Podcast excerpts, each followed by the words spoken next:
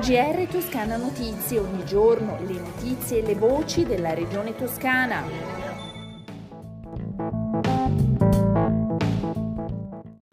Ascoltatrici e ascoltatori, bentornati all'ascolto del GR di Toscana Notizie.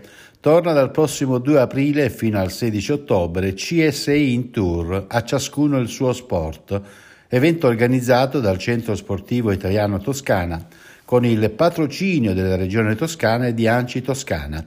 Si tratta della più grande e importante iniziativa di sport per tutti che si svolge annualmente in Toscana e coinvolge alcune migliaia di partecipanti. La presentazione in sala delle esposizioni a Palazzo Strozzi Sagrati con il presidente Eugenio Gianni perché noi abbiamo bisogno proprio di questo, che la gente si renda conto di quanto è importante lo sport che le nuove generazioni crescano con il gusto e il piacere di provare anche nuove esperienze sportive.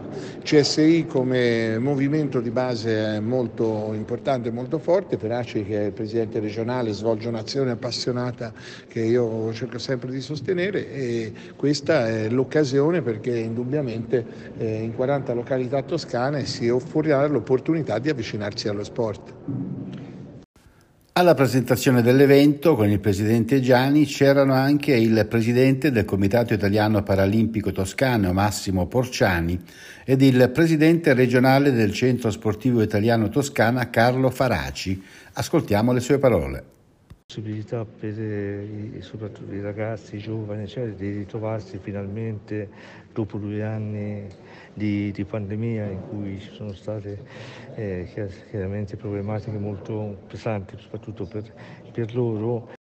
Parliamo ora di lavoro, facciamo il punto sullo sviluppo delle prospettive per i lavoratori della GKN di Campi Bisenzio. Bene la prospettiva di rilancio fornita dalle linee guida del piano industriale e la salvaguardia di tutti i lavoratori coinvolti. Siamo sulla strada giusta e continueremo ad accompagnare le lavoratrici e i lavoratori in tutte le fasi del percorso che è ancora lungo. Così il presidente Eugenio Giani, dopo il tavolo al Mise al quale hanno partecipato il consigliere del presidente per il lavoro Valerio Fabiani, il capo di gabinetto Paolo Tedeschi con sindacati, istituzioni, azienda QF e governo.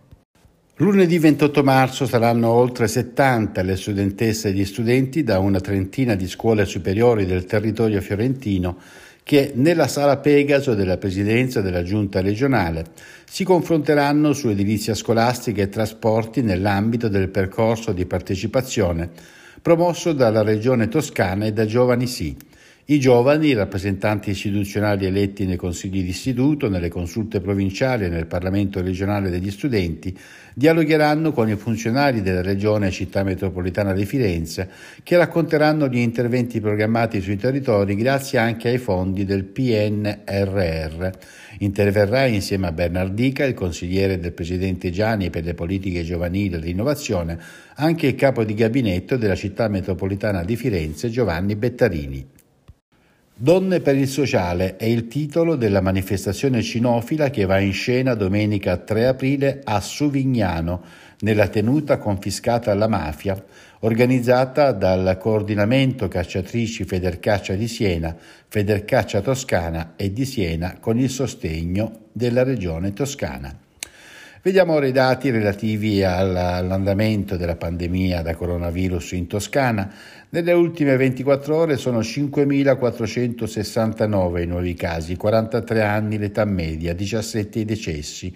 I ricoverati complessivamente in tutta la regione sono 806, uno in meno rispetto a ieri, di cui 30 in terapia intensiva, due in meno e dopo numerosi lanci degli elicotteri e grazie al lavoro delle squadre di terra, l'incendio boschivo di Crasciana, nel comune di Bagni di Lucca, è sotto controllo. Iniziate le operazioni di bonifica nei circa 20 ettari percorsi dalle fiamme. Ricordiamo che serve la massima attenzione nelle attività svolte in campagna in queste giornate, con numeri di eventi assimilabili a quelli del periodo estivo. Si ricorda infine che è prorogato fino a domenica 3 aprile su tutto il territorio regionale il divieto di bruciare residui vegetali agricoli e forestali. Siamo giunti così alla fine di questo nostro GR, vediamo che tempo farà in Toscana in questo fine settimana. La giornata di, sab- di sabato vedrà un uh, cielo uh, sereno con un aumento della nuvolosità Temperature in aumento, specie nelle zone interne, mentre domenica c'è un aumento della nuvolosità con nubi medio-alte a tratti compatte, mentre per quanto riguarda le temperature le minime in sensibile aumento, massime in lieve calo in Appennino e sulle zone interne, in aumento lungo la costa. Si conclude così il nostro GR, una risentirci dalla redazione di Toscana Notizie, un buon fine settimana e un buon ascolto da Osvaldo Sabato. GR Toscana Notizie, ogni giorno le notizie e le voci della regione toscana.